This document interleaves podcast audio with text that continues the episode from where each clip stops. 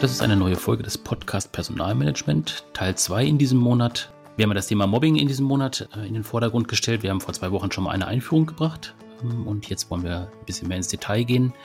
Ähm, mit mir dabei ist die Heike Andreschak, wie immer. Hallo Heike. Ja, hallo Michael.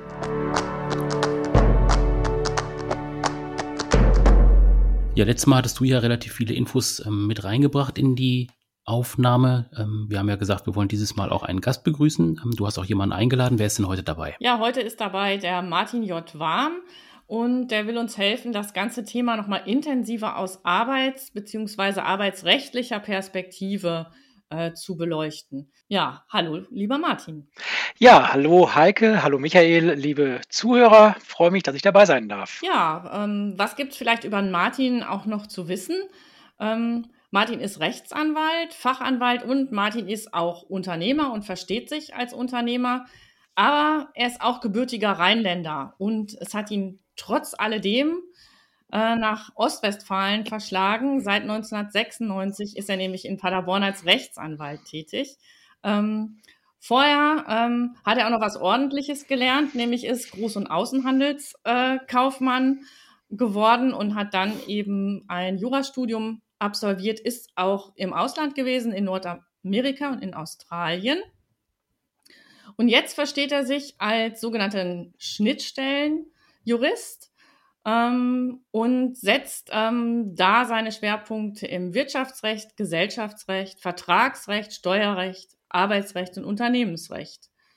Und er ähm, versteht sich als Ansprechpartner, Berater und ist eben immer auch ein sehr engagierter Partner ähm, in dieser Schnittstelle Recht und Wirtschaft. Jo, das war ja schon eine Rieseneinführung für mich. Vielen Dank dafür, Heike. Ähm, das, das Thema äh, Arbeitsrecht ist auch tatsächlich ein spannendes Thema. Ich habe halt auch so meine Konzernerfahrung früher gemacht und äh, ich weiß also auch, wie es in Büros zugeht und eben nicht nur aus Anwaltsakten. Das ist gut. Ähm, und dann, ähm, ja, ist dir sicherlich das Thema Mobbing auch begegnet. Ähm, und wenn wir es jetzt arbeitsrechtlich angucken, was ist es denn da eigentlich? Ist es eine Straftat oder wie ist das zu behandeln? Naja gut, soweit sind wir ja vielleicht im ersten Schritt noch gar nicht. Ähm, Im ersten Schritt ist erstmal Mobbing eine ganz unangenehme Sache für die Betroffenen und zwar eigentlich für ähm, ja, die Mobbing-Opfer auf der einen Seite, ähm, aber auch natürlich für Personaler bzw. Führungskräfte kann das eine unangenehme Sache sein, wenn denn im hm. Team jemand gemobbt wird ähm, oder möglicherweise auch die Führungskraft selbst. Strafrechtlich ähm, ist das grundsätzlich erstmal keine ähm, relevante Situation, es sei denn, es werden strafrechtlich relevante Sachverhalte dort äh, ähm, ausgetauscht, ähm, aber grundsätzlich erstmal Mobbing keine, keine strafrechtliche Handlung auch. Ne? Das ist ja letztlich nur eine, eine, eine Anfeindung, eine Schikane, Diskriminierung. Äh, das ist ja oftmals sehr subtil auch insgesamt, muss man sagen. Es können aber mhm. eben auch Teilhandlungen beim Mobbing strafbar sein. Ne? Also wenn das in mhm. Körperverletzungen reingeht, wenn Beleidigungen kommen, auch solche Fälle habe ich mhm. selber schon gehabt. Ähm, wobei, sag ich mal, so, so ein Streit in der Beleidigung ist nicht direkt Mobbing, weil das ist ja ein Einzelfall. Denn das äh, Besondere beim Mobbing ist ja, dass das sich über einen längeren Zeitraum abspielt. Aber mhm. das kann natürlich passieren. Auch Verleumdungen, strafrechtlich relevant. Nötigungen sind natürlich strafrechtlich relevant. Das können auch Teilhandlungen beim Mobbing sein. Mm, genau, ähm, du hattest das auch noch mal, angesprochen, dass eben das, das wirklich ähm, Besondere eben beim Mobbing ist, dass es über einen längeren Zeitraum und auch mit wirklich dem Zweck, den anderen zu schädigen, ähm, äh, passiert. Aber trotzdem ist ja eine Abgrenzung schwierig. Mhm. Ja, wann ist es denn eigentlich noch Spaß und wann ist es Mobbing? Also Spaß ist eigentlich immer, wenn eine gewisse Grenze überschritten wird. Und äh, Grenzen sind natürlich auf der einen Seite sehr individuell. Mhm. Das muss man ganz klar sagen.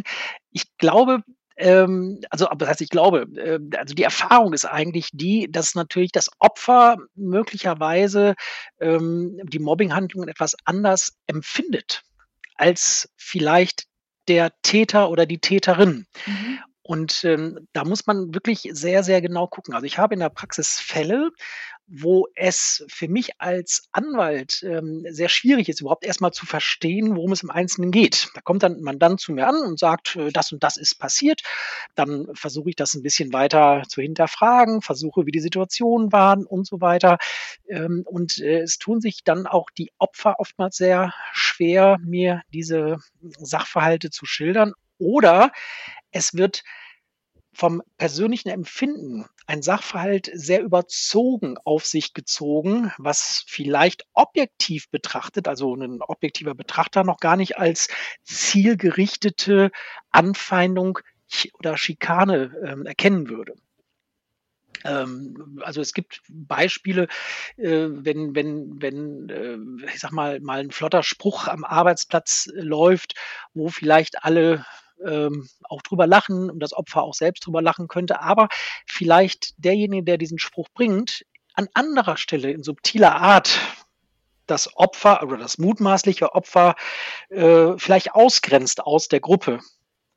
Und ähm, das ist ja auch genau das Problem, was wir beim Mobbing haben. Die Grenze, wenn es tatsächlich dann auch ähm, ja, soziologisch oder wie soll ich sagen, arbeitsrechtlich schwierig wird, also wenn es tatsächlich einen Angriff gibt auf den Mitarbeiter, weil es oftmals subtil ist. Das können Gerüchte sein, das können ja so unterschwellige ähm, Themen sein, die dann quasi an das Opfer herangetragen werden oder auch hinter dem Rücken des Opfers ähm, über das dann auch, über das Opfer dann auch gesprochen werden. Mhm.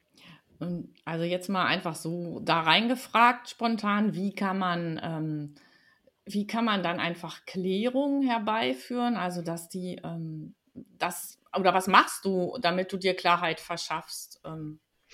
Ja gut, auch da äh, typische Antwort vom Anwalt kommt drauf an. ja, macht ja nichts. Haben wir das schon mal abgehakt. Okay. Es, es, hängt natürlich. Und er hat es selbst gesagt. Also es, kommt, ja, genau. es hängt natürlich davon ab, in, in was für einer Situation der, der, der Rechtsratsuchende, der Betreffende sozusagen äh, bei mir landet. Äh, das kann ja unterschiedliche Aufgriffe sein. Es kann ja zum Beispiel so eine Thematik sein, dass, dass ein äh, Mitarbeiter isoliert wird von allen äh, Besprechungen, wo die Schikane quasi läuft, dass also keiner mit dem spricht beispielsweise, dass der nicht zu Teambesprechungen eingeladen wird, dass der einfach schlichtweg ignoriert wird ähm, dann kann das ja zur Folge haben, dass der seine, seine Arbeit nicht mehr richtig machen kann, weil ihm vielleicht Informationen fehlen und so weiter und so fort. Und dann muss ich natürlich klären, sind wir eher auf der Arbeitsebene und dann würde ich vielleicht mich mit dem Arbeitgeber oder auch mit der Führungskraft ins Benehmen setzen. Oder sind es zum Beispiel so Fälle wie, das habe ich also tatsächlich über einen längeren Zeitraum mit einem ähm, Arbeitnehmermandanten auch erlebt, wo der Chef den tatsächlich einfach nicht nur ignoriert hat, sondern der hat ihn strafversetzt. Ja, das war ein, ein Mensch, der, der, der, der, der ganz große, äh, äh, oder anders gesagt, der, der, der konnte richtig gut in feiner Arbeit arbeiten. Der war also so ein Spezialist ähm, im, im ganz kleinen Bereich. Der konnte ähm, mit, mit, mit Werkstoffen ganz äh, ja, präzise arbeiten. Und dann hat man den einfach versetzt und dann sollte der nur noch äh, Maschinen verschrotten. Ja, das heißt, er wurde mhm. also quasi in mhm. seiner Arbeitskraft äh, ja, aus dem, was er eigentlich konnte, was er eigentlich auch jahrzehntelang gemacht hat, rausgenommen. Nur weil er mit dem ähm, Betriebsleiter nicht mehr klarkam. Hat der Betriebsleiter ihm einen mhm. Schreibtisch vor dessen Büro hingestellt und hat gesagt, so ab sofort zerlegst du nur noch Maschinen. Also das war einer der krassesten Fälle, die ich hatte, der war wirklich sehr, sehr feine Arbeit leisten konnte. Dann haben wir überlegt, wie können wir das lösen? Dann habe ich tatsächlich nicht nur den Arbeitgeber in Anspruch genommen, sondern auch den Betriebsleiter selbst. Ähm, und habe mich also bei dem äh, Arbeitgeber erstmal auf den Arbeitsvertrag berufen, dass also der Arbeitgeber dafür zu sorgen hat, haben wir auch über eine einstweilige Verfügung dann gemacht, dass der also erstmal seine, seine Arbeit so ausüben kann, wie es arbeitsvertraglich vorgesehen war. Da gab es Gott sei Dank einen Anspruch, den mhm. ich da begründen konnte. Und in Bezug auf den Betriebsleiter haben wir dem dann auch erklärt, dass das, was er mit dem da macht und das so vor versammelter Mannschaft nicht funktionieren kann. Ähm, das ging dann sogar bis zum Bundesarbeitsgericht. Also wir haben da mehrere Verfahren geführt in dem mhm. Fall. Ich hatte Gott sei Dank einen Mandanten, der innerlich sehr stark war an der Stelle, ähm, der das auch durchgezogen hat. Das ist aber eher ein untypischer Fall. Ja, also mhm. die, die, die typischen Fälle sind eher subtiler. Aber das war so ein ganz klassischer Fall, wo, wo jemand ja nicht mal isoliert wurde, sondern anders, sogar andersherum. Der wurde quasi mhm. in den Käfig gesetzt. Ne? Mhm. So, so ganz einfach gesprochen. Ne? Das, solche Fälle. Also man muss letztlich immer sehr individuell mit dem Mandanten erstmal die Sachlage klären, gucken, mhm. ist das überhaupt, sage ich mal, ein zielgerichtetes Handeln ähm, äh, von einem Mitarbeiter oder mehreren, kann ja auch passieren. Mhm. Äh, ich muss also erstmal klären, was, was da überhaupt abgeht. Und dann muss ich eben schauen, ähm, wo kann ich beispielsweise arbeitsvertraglich ansetzen oder wo kann ich den mhm. Störer möglicherweise auch in Anspruch nehmen. Mhm. Mhm. Jetzt hast du ja gerade schon von einer rechtlichen Auseinandersetzung gesprochen. Das ist ja dann schon ein relativ weiter Schritt im Prinzip.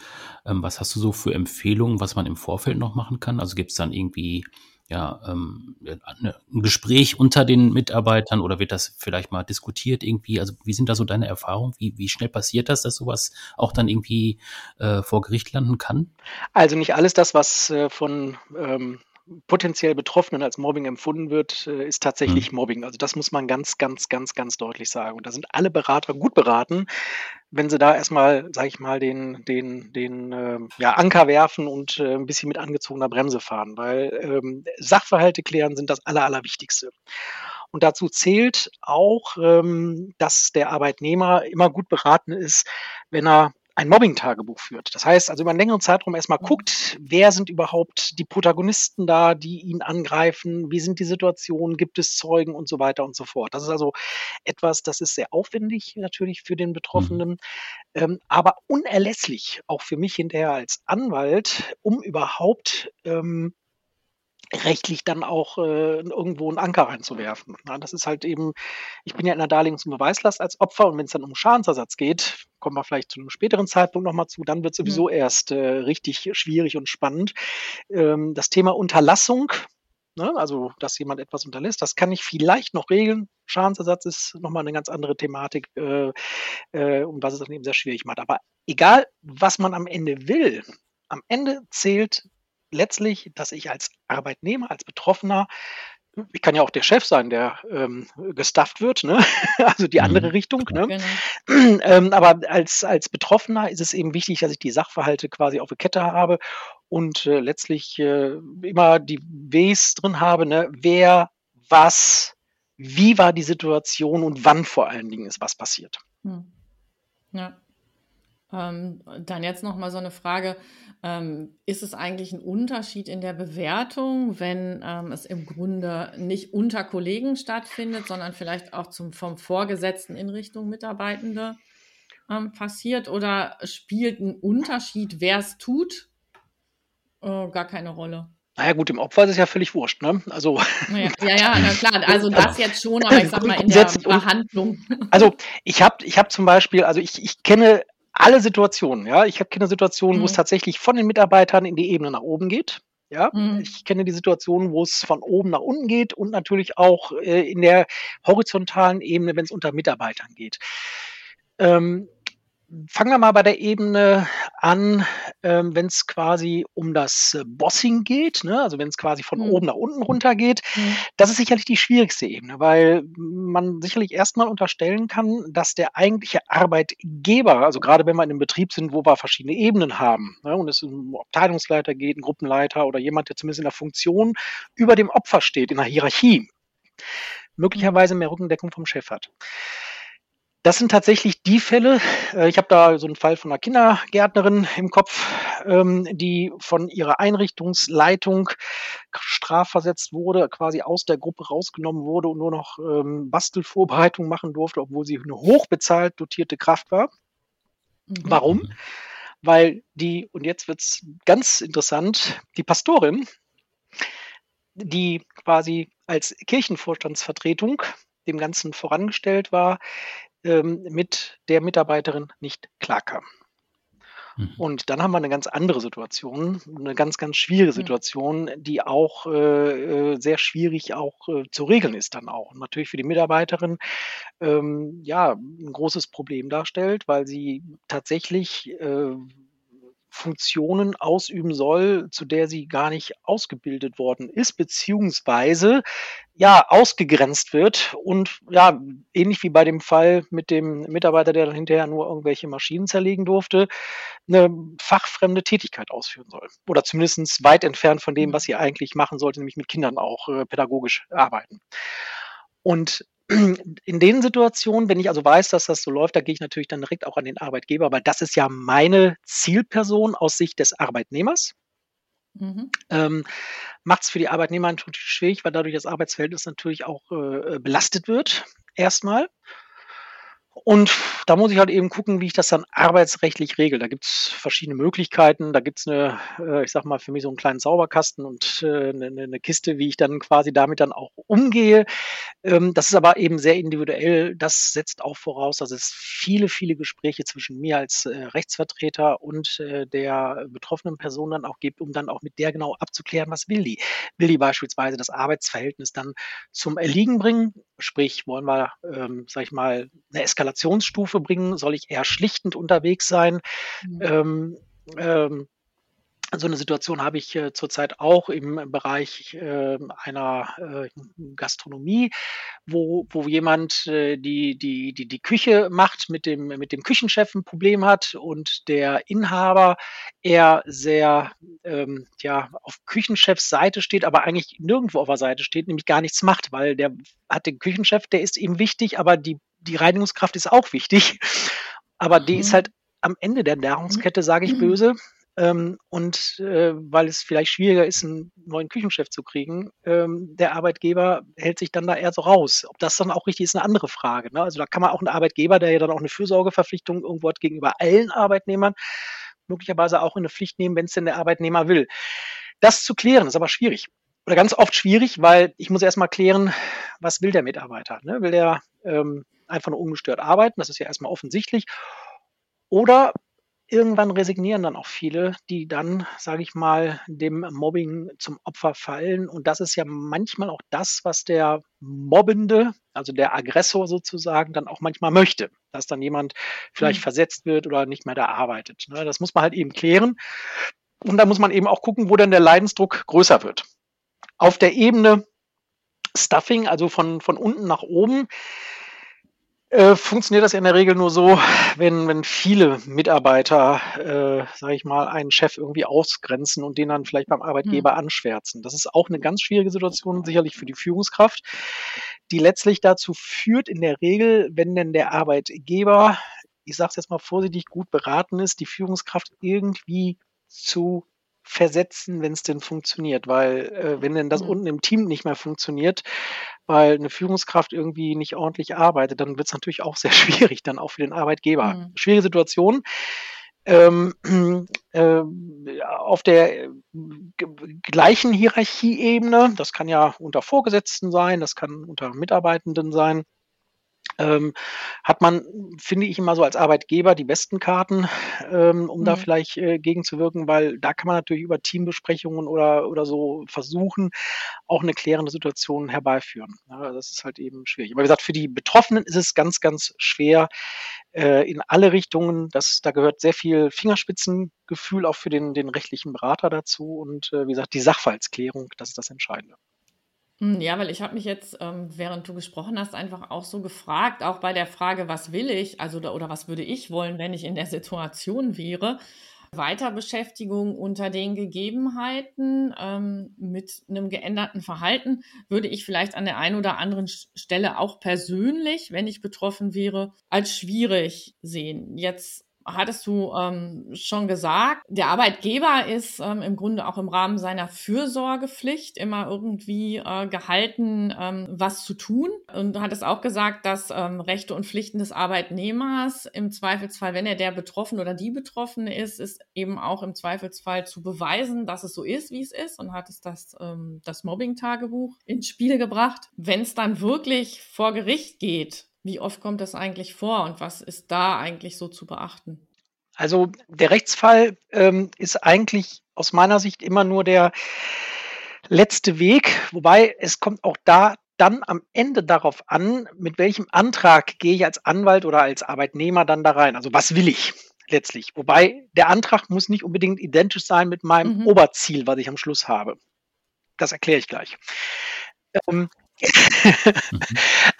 also ah, ja, okay. in der ersten Stufe ist erstmal, finde ich, wichtig, dass es erstmal auf der Arbeitsebene läuft. Das heißt also, sprechenden Menschen kann geholfen werden. Ähm, und äh, wichtig ist tatsächlich, dass man mhm. das Gespräch sucht. Als Opfer ähm, natürlich vielleicht erstmal mit dem Betroffenen, um zu hören, wie steht er mit dem, Verzeihung, Verzeihung, mit dem, mit dem, mit dem Aggressor oder mit dem Mobbenden, ja, also mit demjenigen, der, von dem das also quasi kommt, dass man vielleicht mit dem einfach mhm. mal ein offenes Gespräch führt. Das hängt natürlich auch von der Unternehmenskultur ab, das hängt vom Bildungsgrad ab, wie so ein Gespräch läuft. Also das kann was mit eins aufs Auge enden, sowas. Haben wir auch schon gehabt, solche Fälle. Dann sind wir allerdings wieder im strafrechtlichen Thema drin. Das kann auch tatsächlich äh, enden, dass es dann hinterher gute Freunde werden, weil die sich einfach in irgendeiner Situation mal missverstanden haben. Ja, also äh, habe ich auch schon erlebt. Also das ist halt eben so individuell, mhm. wie Menschen sind, sind eben auch dann die Entwicklung. Aber Grundregel Nummer eins aus meiner Sicht ist nochmal erstmal das Gespräch suchen. Ähm, das hängt dann nicht davon ab, auf welcher Ebene das ist, sondern grundsätzlich erstmal das Gespräch suchen mit der Person, von der man meint, dass man gemobbt wird. Und wenn dann an der Stelle nicht weiterkommt. Also das muss man natürlich als Betroffener auch sehr objektiv führen, ähm, so schwierig das auch ist, weil, weil äh, Vorwürfe helfen an der Stelle ja natürlich nicht weiter. Und ähm, wenn ich mit der Person selber mhm. nicht klarkomme, dann muss ich schauen, wie kann ich mir vielleicht Hilfe woanders holen. In Betrieben, wo es beispielsweise einen Betriebsrat gibt, kann ich mir den Betriebsrat mit dazu nehmen. Wenn denn der nicht jetzt, sage ich mal, der aktiv Mobbende ist, dann ähm, äh, kann das ja durchaus jemand sein, der eine Hilfestellung gibt. Ich kann ähm, mir äh, vielleicht einen anderen ähm, äh, Mitarbeiter oder eine andere Führungskraft mit dazu nehmen. Das heißt also, ich kann mir vielleicht Verstärkung suchen, ähm, der mir äh, äh, mit einer Person, die mir dann äh, möglicherweise ja, helfen kann, mir eine Unterstützung geben kann. Ich kann möglicherweise auch ähm, mal mit der Personalabteilung sprechen. Auch da gibt es natürlich die Möglichkeiten, ähm, dass der Arbeitnehmer, der betroffen ist, sich bei der Personalabteilung beschwert oder den Weg dort äh, eingeht. Das hängt also davon ab, wie weit will ich das eskalieren lassen. Ähm, das ist so, so die grundlegende Frage. Und es gibt natürlich Mitarbeiter, die kommen völlig aufgebracht bei mir an und sagen, boah, das und das und das ist passiert und ne. Und wenn das schon so losgeht, dann bin ich mehr einer, der nochmal einen Gang zurückschaltet und wirklich diesen Sachverhalt versucht zu klären und auch zu klären, was will der? Mhm. So, und mhm. wenn der dann tatsächlich ähm, Krawall will, der Mitarbeiter, ähm, und ihm das vielleicht auch mit dem Arbeitsverhältnis nicht ganz so wichtig ist, äh, dann ist immer die Frage, was will er? Ich will möglichst viel Geld, ich will eine Abfindung haben. Habe ich ganz oft schon gehört. Und dann frage ich die ähm, Rechtsratsuchenden mhm. immer, wie soll ich das jetzt mit einer Abfindung? Ja, er hätte gehört, man würde Geld kriegen, wenn man gemobbt wird. so, so starten oft so Gespräche auch. Ja. Okay. So, und dann okay, wird es natürlich für mich als Anwalt immer schwierig, weil ich dann mhm. nämlich erstmal erklären muss, wie das alles so zusammenhängt. Ne, mit, mit Geld bekommen und, und äh, mit solchen mhm. Ansprüchen und äh, dass der Weg ja durchaus nicht ganz äh, einfach ist, dass das auch steinig ist. Das kann man alles machen und da muss man eben gucken, aus welchem Rechtsgrund kann ich zum Beispiel einen Geldanspruch verlangen. Ne, wenn wir dann beim Schmerzensgeld sind, dann muss ich natürlich gucken, äh, haben wir da überhaupt einen Anspruch drauf. Mhm. Ähm, kommen wir nochmal zu, hatte ich eben schon mal gesagt. Aber das sind eben dann so die Fragestellungen, was will der? Und wenn ich dann geklärt habe, dass er zum Gericht will, dann muss ich mit dem klären, ähm, worauf soll denn der Antrag gerichtet sein? Ich hatte eben einen, so einen Zwischensatz gesagt, ähm, es hängt davon ab, was man quasi offiziell will und was man tatsächlich will. ja? Wenn ich jetzt nur eine mhm. Unterlassung beispielsweise haben möchte, dass der andere mich nicht mehr schlecht behandelt, nicht mehr isoliert oder ich sag mal strafversetzt oder so, dann habe ich ja eigentlich einen guten rechtlichen Anspruch aus dem Arbeitsvertrag. Ähm, also wenn's, wenn der das dann hergibt, Arbeitsvertrag, Stellenbeschreibung, das mhm. ist für mhm. mich so ein Ansatzpunkt auch, ne, wo ich dann gerne gucke, weil ich bin natürlich als Jurist, versuche ich einen sicheren Weg zu mhm. gehen und da, wo ich am besten meinen Anker reinschmeißen kann, ähm, versuche ich natürlich dann auch das äh, dem Arbeitgeber am ehesten dann auch klar zu machen. Ja, und ähm, dann können wir, also wenn wir jetzt in diesem Bereich der Versetzungen sind beispielsweise oder unzulässigen Isolierungen, ähm, kann ich natürlich objektiv gut was darstellen. Schwieriger wird es, wenn über eine andere Person hinter deren Rücken getuschelt wird. Weil dann fehlen mir oftmals auch schon die Sachverhalte, insbesondere auch die beweisbaren Sachverhalte.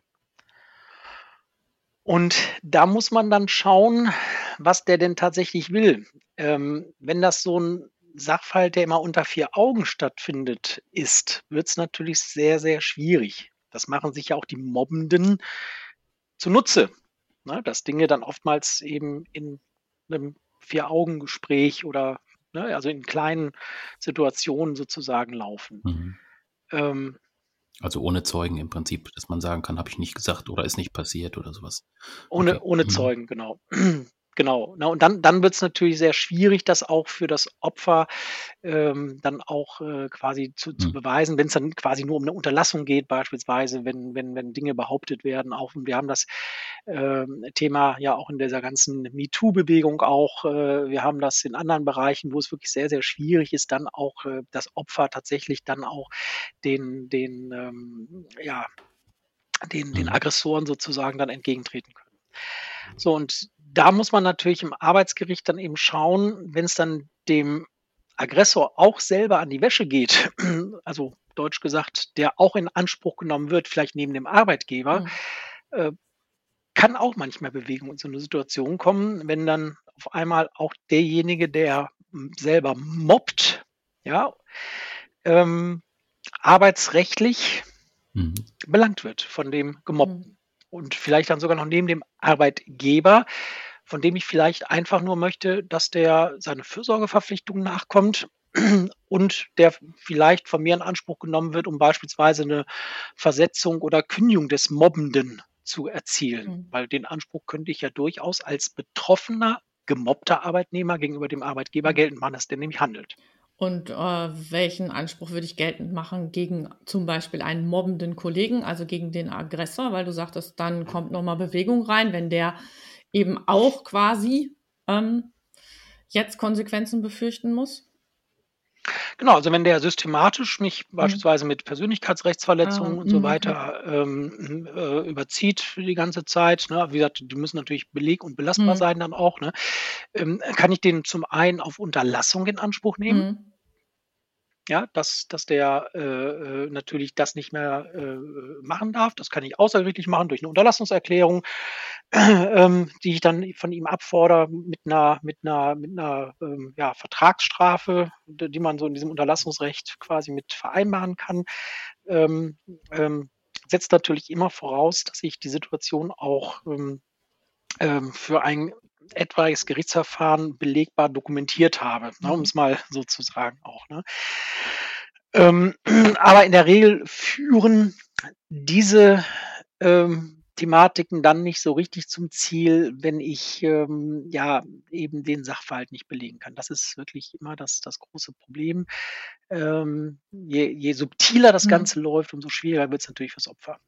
Äh, mir ist gerade noch ein anderes Stichwort durch den Kopf gegangen. Also, wir waren jetzt schon in Richtung ähm, gerichtliche Auseinandersetzung. Ähm, das Stichwort Mediation. Ähm, also kommt, kommt es eigentlich auch ähm, gerade so zum Thema Mobbing noch zum Einsatz? Ähm, ist ein super Ding. Ähm, da muss man aber zu wissen, also habe ich tatsächlich auch schon mehrfach gemacht. Mhm. Ähm, wir haben ja, äh, das ist ja gerade im, im, im äh, Bereich von, von äh, sozialen Tätigkeiten in Kindergärten, in anderen sozialen Einrichtungen gibt es ja diese sogenannte Supervision, mhm. Da wo dann Teams quasi sich regelmäßig in eine Sitzung begeben mit einem externen einer externen Beraterin, um so Teamsituationen aufzuarbeiten, um halt erst gar nicht in solche mhm. Mobbing-Geschichten reinzukommen, wo dann im Team dann auf einmal äh, ja, Unruhe entsteht, weil ja diese Teams in der Regel an Menschen arbeiten, also mit Kindern beispielsweise in Kindergärten, kirchlichen Einrichtungen, äh, wo mit, mit, mit Menschen einfach gearbeitet wird oder in, in sozialen Einrichtungen, in, in, in Altenheimen, Pflegesituationen und so weiter. Da werden diese Supervisionen ja sehr, sehr häufig äh, gemacht. Das ist ja schon so eine Art Prävention erstmal, mhm. ähm, was ich total gut finde weil gerade in solchen Teams natürlich auch sehr schnell ähm, ähm, Situationen auch entstehen können, die vielleicht nicht so äh, günstig dann auch für die ähm, ja, die, die Kunden, die Gäste, die Kinder oder wer auch immer dann da mhm. betroffen ist, äh, sein können.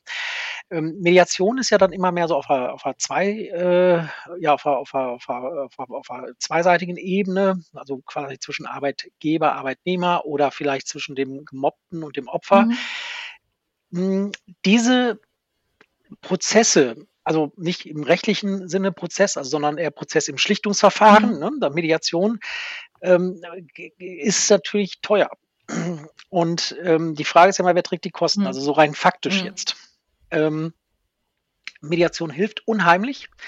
Ähm, ich habe das also tatsächlich schon äh, ja, mehrfach äh, ge gemacht. Ähm, man versucht das ja, also gerade im kirchenrechtlichen Bereich gibt es ja dann die sogenannten Schlichtungsverfahren auch, die man dann machen kann, wo dann quasi ein externes Gremium versucht, zwischen den ähm, Kontrahenten, ich nenne das jetzt mal mhm. ähm, neutral, ähm, zu, zu schlichten, äh, die dann, sage ich mal, durch den Träger vielleicht dann auch bezahlt werden, solche Verfahren. Die sind durchaus äh, äh, vernünftig, da kann man auch als Arbeitnehmer durchaus mal Vertrauen haben, weil ja letztlich alle Beteiligten, die da sind, äh, so sollte man jedenfalls Wert darauf legen, ähm, nicht nur der Verschwiegenheit äh, unterliegen, sondern auch äh, das Arbeitsverhältnis äh, ansonsten nicht belastet werden sollte aus diesem Schlichtungsverfahren heraus.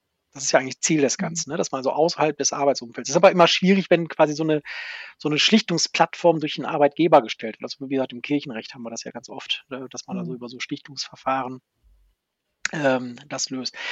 Mediation mit einem externen äh, Mediator, ähm, ja, äh, ist auch ein Ding, aber der verlangt natürlich auch Geld.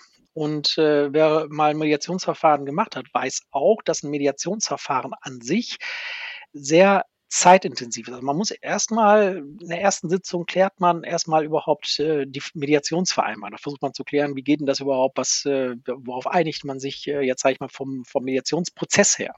Mhm, das ist so der genau, erste mhm. Teil. Ne? Da sind die ersten zwei Stunden schon weg, ne?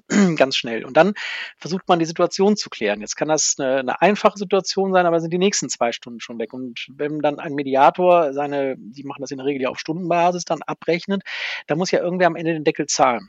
Und ähm, äh, ich habe tatsächlich mal einen Arbeitgeber erlebt, der das gemacht hat. Ähm, da haben wir aber auch ein bisschen Druck drauf gemacht. Da gab es aber noch, ein, noch einen anderen Hintergrund, äh, dass er dann auch Interesse hatte, das zu lösen.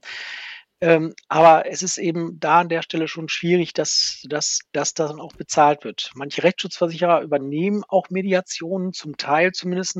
Ähm, dann äh, muss man aber schon in so einem Premium-Tarif dann drin sein. Mhm. Da gibt's äh, die dann aber auch vielleicht nur den Arbeitnehmeranwalt dann vielleicht zum Teil oder vielleicht auch komplett bezahlen. Das muss man immer sehr stark verhandeln. Also der kostet sehr viel Zeit und Geld am Ende mhm. in der mhm. Mediation. Am Ende ist eine Mediation äh, natürlich toll, wenn alle Beteiligten das ernst nehmen und man über eine Mediationsvereinbarung dann äh, auch äh, ja wieder zueinander finden kann oder zumindest ein Regelwerk hat, um äh, miteinander umzugehen. Aber ich sag mal, der typische Fall ist es eher nicht. Mhm. Punkt. Okay. Ähm, das kann ein gut geschulter Arbeitgeber, Schrägstrich Vorgesetzter, wenn er denn dann nicht der Betroffene ist. Ne? Also ja, ich wollte gerade sagen, also es ja, kommt ja darauf an, wie nah oder fern die Beteiligten im Unternehmen dem Fall sind. Ne? Exakt. manchmal ja. ähm, sind die, ähm, sitzen ja auch in den Personalabteilungen ausgebildete Mediatorinnen und Mediatoren, äh, genau. aber ist auch eher selten. Genau, ne? also das ist genau eher selten auch. Ne? Da muss man eben sehen, ne? es gibt ja auch hm, Anti-Mobbing-Beauftragte in, in großen Einrichtungen oder in großen äh, Bereichen auch. Äh, das ist dann so eine ganz externe Person, die kann man dann mit zur Hilfe nehmen, aber so der typische Mediator, also der, externe Mediator, der, der quasi so eine Mediation dann macht, ähm, ist eigentlich eher untypisch. Ne? Aber äh, wie gesagt, für, für das Betroffene äh, oder für den betroffenen Mitarbeiter oder Mitarbeiterin ist es, ähm, könnte das befreiend sein, wenn er denn eine, eine, eine, Hilfestellung von einer weiteren Person im Betrieb bekommen kann. Aber das muss halt eben, setzt voraus Offenheit ähm, und ähm, sehr viel Vertrauen. Ja, Martin, was, äh, wenn jetzt aber ähm, quasi alles Außergerichtliche keinen Erfolg hatte, auch keine Mediation äh, gemacht worden ist oder nicht erfolgreich war und man landet tatsächlich vor Gericht, dann äh, steht ja oft auch so das Thema Schadensersatz im Raum. Ähm, aber ist das eigentlich so einfach? Jein, eigentlich eher sehr schwierig. das Wort einfach Okay. in dem Zusammenhang eher, eher nicht zu sehen. Also man muss vielleicht erstmal äh, noch einen, einen Schritt äh, zurückgehen. An der Stelle würde ich mal sagen, also es gibt auch keinen, keinen in dem Sinne gesetzlichen Mobbing-Schadensersatzanspruch in irgendeiner Form. Also was gibt es nicht. Ne? Es ist im, im, im AGG, im Allgemeinen Gleichbehandlungsrecht, gibt es ähm, äh, Ansprüche, die auf Ersatzmobbing bedingter Schäden wegen ähm, der in äh, den acht Merkmalen, die durch das AGG geschützt sind, äh, eintreten. Äh, da gibt es eine, eine Rechtsgrundlage im allgemeinen Gleichbehandlungsrecht, was aber auch eher selten ist. Äh, da kann man sich drauf äh, begeben. Wenn wir, sage ich mal, im allgemeinen Schadensersatzrecht sind, dann wird es immer nur dann erfolgreich sein, in der Regel, wenn, wenn eine Verletzung eines äh, Schutzgesetzes vorliegt, also wenn beispielsweise allgemeine Persönlichkeitsrecht verletzt ist äh, ähm, oder möglicherweise auch äh, eine, eine arbeitsvertragliche Verletzung vorliegt. Das muss man sich so vorstellen. Äh, ein Schmerzensgeldanspruch beispielsweise aufgrund der Verletzung der Gesundheit, ne? allgemeines Persönlichkeitsrecht, ähm, wo quasi Mhm. jemand isoliert wird, jemand äh, herabgewürdigt wird, der Schikane unterliegt und so weiter und so fort. Und wenn diese Person dann vielleicht über einen längeren Zeitraum arbeitsunfähig ist, dadurch Depressionen bekommt, jetzt muss man natürlich wissen, das ist nicht so einfach festzustellen. Ja, also wenn jemand, der arbeitsunfähig ist, weil er vielleicht eine, Depression bekommt, dann muss ja auch die Kausalität auf dem Mobbingverhalten des anderen auch beruhen. Aber diese Person könnte ja, jetzt mal so ganz einfach gesagt, einen Schadensersatzanspruch dadurch erlangen, indem diese dann über den Zeitraum von sechs Wochen und vielleicht noch darüber hinaus arbeitsunfähig ist. Ne? Also das ist ja, wir wissen nach, nach Mhm. sechs Wochen hört das Krankengeld auf, dann ähm, kommt man vielleicht irgendwann mal nach einem gewissen Zeitraum in den Bereich Hartz IV und dann fällt natürlich, dann wird man ausgesteuert. Ne? Also das sind ja alles, äh, sage ich mal, finanzielle Einbußen. Das kann man ja kalkulieren, was dann quasi rausgefallen ist. Mhm. Und wenn man dann feststellt, dass diese Erkrankung zurückzuführen ist, kausal ursächlich sozusagen durch das Mobbingverhalten ist, kann ich rein theoretisch einen Schadensersatzanspruch bekommen für das nicht erlangte äh, Entgelt, was mir quasi weggefallen ist aufgrund dieser zielgerichteten Mobbinghandlung. Und ich kann natürlich auch einen Schmerzensgeldanspruch, weil ich jetzt in meiner Gesundheit verletzt bin, dadurch bekommen. Aber das ist nicht sehr einfach. Also gerade die Kausalität ist halt eben schwierig. Und dieses Umstandsmoment ist rechtlich sehr, sehr schwierig für den Verletzten darzustellen. Insofern ganz klar, es gibt diese Fälle, es gibt, gibt solche Fälle auch in der Rechtsprechung, wo ähm, einzelne Gerichte, das sind in der Regel dann Arbeitsgerichte, äh, dann zu einer, zu einer, ähm, ähm, zu einem Schadensersatz kommen. Oder wenn es denn dann über das AGG ähm, letztlich äh, dann läuft, also wenn jemand äh, wegen ähm, der, der, der, der, der Benachteiligung aus dem AGG letztlich verletzt wird, äh, weil äh, eine der Voraussetzungen dort vorliegen, äh, sprich ähm, die äh,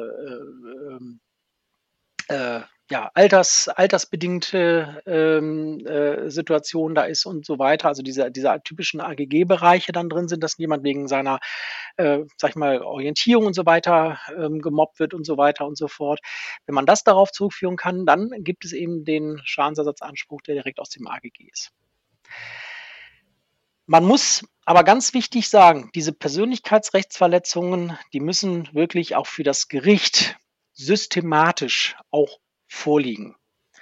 Ähm, da gibt es Mhm. Beispielsfälle äh, äh, auch so bei den Landesarbeitsgerichten, wo Menschen dann ein Schmerzensgeld bekommen, die dann ähm, beispielsweise immer wieder nach einem Kündigungsschutzverfahren vielleicht weiter gedemütigt worden sind, äh, weil sie vielleicht nicht mit anderen Mitarbeitern kommunizieren dürfen.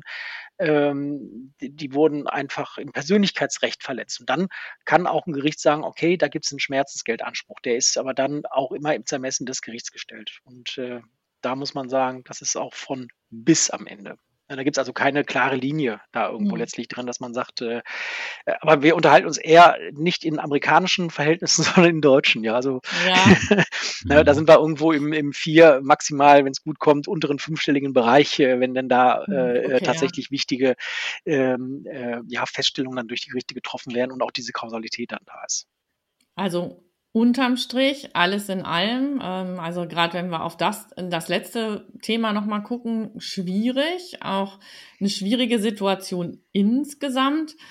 Ähm, was würdest du ähm, jetzt einfach Mobbing-Opfern ähm, am dringendsten empfehlen und vielleicht nicht nur den Opfern, sondern im zweiten Schritt auch den Arbeitgebern? Ja, also wie äh, vorhin schon mal kurz angesprochen, ganz wichtig ist eben so viel wie möglich dokumentieren. Ne? Wer, wann, was, wer war dabei, Ne? Das sind so die, die Grundlagen, also auf Deutsch das Mobbing-Tagebuch zu führen. Das ist ganz, ganz wichtig, dass mhm. im Prinzip die Situationen dokumentiert sind. Ähm, wenn es beispielsweise durch, durch äh, schriftliche Korrespondenz ist, natürlich auch diese dann festhalten, wenn irgendwie Zettel aufgeklebt werden an der mhm. Tür, dass man also quasi alle Beweismittel halt irgendwie sammelt und natürlich mit einem Daten, Datum versieht und auch mit, mit, einem, mit einem Sachverhalt drumherum. Das ist das Mobbing-Tagebuch. Ähm, natürlich sich dann auch notieren, die Zeugen mitzunehmen. Ähm, der Betroffene sollte, ganz wichtig, nicht zu lange warten, ähm, das Thema anzugehen und auch nicht innerlich zu zurückhaltend sein. Also er soll sich das angucken, was da so läuft. Ähm, das ist ja oftmals so ein schleichender Prozess. Mhm. Ähm, aber er sollte möglichst schnell äh, ja sein Beschwerderecht nutzen oder sich dann vielleicht mit dem Vorgesetzten oder wie ich das eben schon sagte, mit dem, mit dem Mobbenden einfach mal zusammensetzen, mhm. versuchen, das Gespräch zu, zu führen. Wenn das nicht dazu führt, dann sich im Unternehmen bei dem nächsthöheren oder bei einer anderen Vertrauensperson mhm. melden oder wenn es denn gar nicht anders geht, ähm, tatsächlich einen, einen, ähm, einen Anwalt aufsuchen, der dann mhm äh, der kann ja hart reagieren, der kann aber auch ein Gespräch anbieten. Ne? Also das habe ich auch schon mhm. gemacht, dass ich dem Arbeitgeber eine Situation geschildert habe, wo vielleicht zwei mhm. Mitarbeiter ein Problem hatten und dann kann man das überleiten und sagen, also eigentlich mein Mandant möchte gar nicht jetzt das Arbeitsverhältnis ansonsten gefährden, würde sich nur wünschen, ne? also man kann ja einen Wunsch äußern, mhm. äh, dass der Arbeitgeber da vielleicht mal reagiert. Äh, mhm. bisherige Gespräche mit einem anderen Vorgesetzten hätten noch zu keinem Ergebnis des Fortschritts geführt. Ja, so kann man genau. das formulieren. Ne? Ähm, mhm. Gucken, was dann passiert. Aber wichtig ist halt eben die Dokumentation für den Arbeitnehmer. Ähm, mhm. Ein anderer Jetzt. Punkt ist natürlich noch, der kann auch seine Arbeitsleistung zurückhalten. Aber das ist natürlich dann schwierig, weil da kommt ja dann auch tatsächlich die Beweisnot dann möglicherweise. Mhm, okay. Ähm, du hattest jetzt gesagt, nicht zu lange warten. Ähm, das finde ich, äh, also wenn überlege ich jetzt gerade, finde ich schwierig einzuschätzen. Gibt es irgendwie ähm, Nein. Kannst du noch ein Gefühl dafür geben? Gefühl. Zu lange? Ja, Gefühl, Gefühl. okay. Ja, also, ja. ich sag mal, der, der Betroffene sollte tatsächlich die Situation abwarten. Das kann er, ich sag mal, tatsächlich durch ein Gespräch, mit, durch, durch so ein Erstberatungsgespräch mit dem Anwalt beispielsweise, ähm, wie gesagt, da haben wir viele Situationen schon zumindest mhm. erstmal okay. einfangen können, auch, um es mal so zu sagen, mhm. auch. Ne? Ähm, ja. Und äh, äh, das geht natürlich äh, so als, als erstes. Äh, das meine ich somit nicht zu lange warten. Mhm. Man darf aber auch jetzt nicht ähm, Überaktionismus haben, ne? dass man mhm. sofort dann auf alles draufhaut. Ne? Aber das ist halt eben sehr, sehr, sehr, sehr einzelfallabhängig auch. Und das hängt sicherlich ja. auch von den Befindlichkeiten der betroffenen Person und auch von dem Arbeitsumfeld ab. Mhm. Und ähm, ja, du fragtest ja noch mit dem, was, was kann der Arbeitgeber äh, äh dann, dann noch machen? Ähm, genau. Äh, ja, da halt meine ich immer ähm, Ruhe bewahren. Das ist ganz wichtig, Ruhe bewahren und vor allen Dingen auch sich nicht auf eine Seite schlagen. Wenn man jetzt mal so einen, so einen typischen Fall nimmt, wo Mobbing mhm. auf der gleichen Hierarchieebene läuft oder unterhalb der Hierarchiestufe des eigentlichen Arbeitgebers. Also wenn es um den Geschäftsführer nicht geht, sondern eher um die Ebene darunter oder um die Ebenen darunter. Ähm, ein offenes Ohr für beide Seiten haben und versuchen, die Parteien zusammenzubringen. Ähm, neutral sich verhalten, das ist ganz, ganz wichtig und tatsächlich auch die hm, ja, vielleicht auch eine, eine, eine, Akte, in Anführungszeichen, eine Akte führen, also das für sich auch zu dokumentieren. Ähm, vielleicht auch einen externen Berater mit reinzieht, der sich der ganzen Situation, die einfach sich mal anhört, je nachdem, wie weit er dann auch gehen will, der Arbeitgeber. Aber ganz wichtig ist tatsächlich, so eine Neutralität mhm. zu bewahren. Das finde ich wichtig, um beiden Seiten erstmal Gehör zu geben. Ne, denn denn äh, ähm, nicht immer muss äh, äh, das eine oder das andere richtig sein. Also versuchen sich ein eigenes Bild zu, zu, zu schaffen. Und dann ähm, gibt es ja verschiedene Möglichkeiten, die dann der Arbeitgeber machen kann, wenn er beispielsweise aufgrund seiner Ermittlungen ähm, das kann er ja auch mal mit anderen Teammitgliedern sprechen, beispielsweise, wenn wir jetzt eine Situation haben auf der Teamebene, äh, zu hören, wie das dann so ist, dann kann es ja sein, dass die dann sagen, ja, der macht das immer der andere Mitarbeiter, mobbt den immer.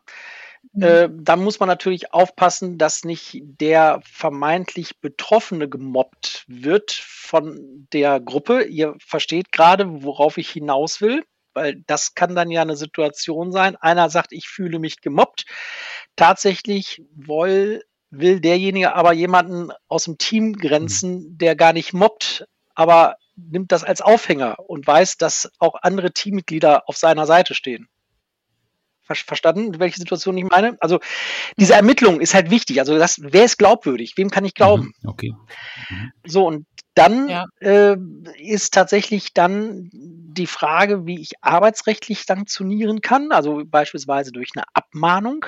Ja, ähm, mhm, genau. Das Thema Versetzung kann natürlich auch äh, ein Thema sein, aber äh, da muss man wirklich sehr, sehr genau gucken, wer denn tatsächlich, also wie die Protagonisten, in welchem Verhältnis die stehen und, und, und wie denn sozusagen diese, diese Erkenntnisse laufen. Weil da habe ich auch schon die dollsten Dinge erlebt, wo tatsächlich das dann auch Arbeitgeber gemacht haben, aber sich dann doch am Ende auf eine Seite falsch geschlagen haben, weil nämlich genau die Situation war, dass quasi jemand aus dem Team des Mobbings bezichtet wurde, aber eigentlich der Gemobbte war. ja.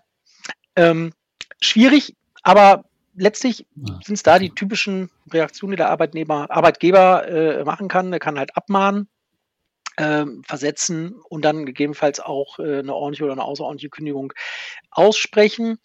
Ähm, und die kann natürlich dann darauf gestützt werden, dass dann der Betriebsfrieden gestört ist. Achtung, der Arbeitgeber muss natürlich dann, wenn es dann um eine außerordentliche Kündigung geht, ähm, das natürlich auch darlegen und beweisen. Ja, und das kann er natürlich dann durch so ein, so ein, so ein Team, die dann halt äh, ähm, äh, sagen, ja, der hat tatsächlich gemobbt und äh, dann wäre ja dann unter Umständen der Zeugenbeweis der Beweis, der dann halt dann dazu führen wäre. Da wird man quasi eine Betriebsversammlung beim Arbeitsgericht haben. Na?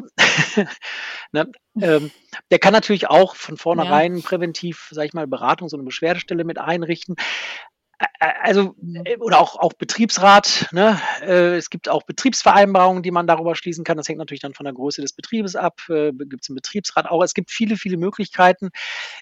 Am Ende ist es dann auch ja letztlich der, der, der Betrieb, wie ist das Klima insgesamt im Betrieb, wie, wie, wie ist das Flair, wie gehen Arbeitgeber mhm. quasi mit solchen Situationen um auch. Ne? Das ist sehr, sehr ähm, ja, sehr schwierig, ne? ähm, dann auch für den Arbeitgeber. Aber wie gesagt, ganz einfach, äh, auch da ist der Arbeitgeber erstmal Aufklärung.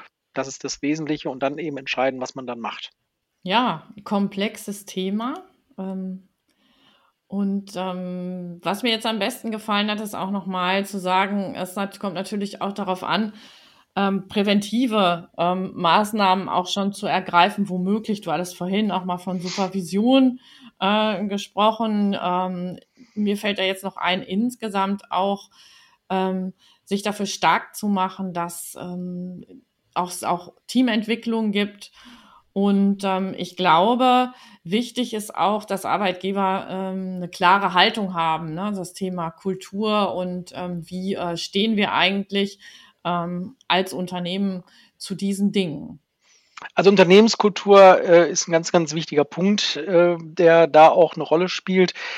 Ähm, die, die Fälle sind halt zu unterschiedlich, Betriebe sind zu unterschiedlich, dass man da wirklich auch äh, keinen so ganz allgemeine Marschrichtung geben kann. Also ähm, man muss halt so ein, ich sage das immer, äh, kritisches ähm, Personalbewusstsein haben, was damit damit meine ich dann letztlich auch, dass man ein Gespür für die Situation als Arbeitgeber haben muss, ähm, hm. wenn man das denn will, äh, um, sage ich mal, aufkeimende Probleme im Team dann auch zu regeln, weil natürlich auch am Ende die, ähm, die, die Arbeit äh, und die Ergebnisse auch darunter leiden können. Ich finde, das war ein schönes Schlusswort. Vielen Dank, lieber Martin. Ich hoffe, dass wir damit äh, da draußen dem einen oder anderen ein paar Ideen geben könnten, wie man dann mit solchen Situationen umgeht. Und nicht, wie gesagt, nicht alles das, was als Mobbing empfunden wird, ist sofortiges Mobbing. Das muss man ganz deutlich sagen. Also das zielgerichtete Handeln, da muss man wirklich sehr, sehr zurückhaltend sein äh, in, der, in der Würdigung. Aber wenn es denn soweit geht, dann ist die Dokumentation sehr, sehr wichtig, damit man die entsprechenden Maßnahmen greifen kann. Ja, Martin, auch von meiner Seite vielen Dank. Sehr gerne. Da waren jetzt nochmal sehr viele spannende Sachen drin, die wir im ersten Podcast nur am Rande besprechen konnten. Äh, mit dir aus der Praxis die Sicht zu haben, ist natürlich nochmal sehr wertvoll, auch dann für alle Betroffenen oder auch für diejenigen, die sich mal einen Überblick verschaffen wollen. Ich würde zum Schluss jetzt schon mal gerne auf die nächste Folge verweisen, beziehungsweise auf die nächsten beiden Folgen weil wir immer ein Monatsthema haben, wo wir dann in zwei Folgen ein Thema behandeln. Das Thema im Februar wird Persönlichkeitsanalyse in Recruiting und Personalentwicklung sein. Wir sprechen über die Unterschiede und Eignung von Tools. Wir gucken, was Tests leisten können und was nicht, welche Alternativen es gibt und Kriterien bei der Auswahl. Die erste Folge in zwei Wochen wird wieder von Heike und mir alleine bestritten, wo wir so eine kurze Einführung geben und dann zwei Wochen später werden wir uns auch wieder einen Gast einladen. Wer das sein wird, verraten wir in zwei Wochen. Bis dahin, tschüss.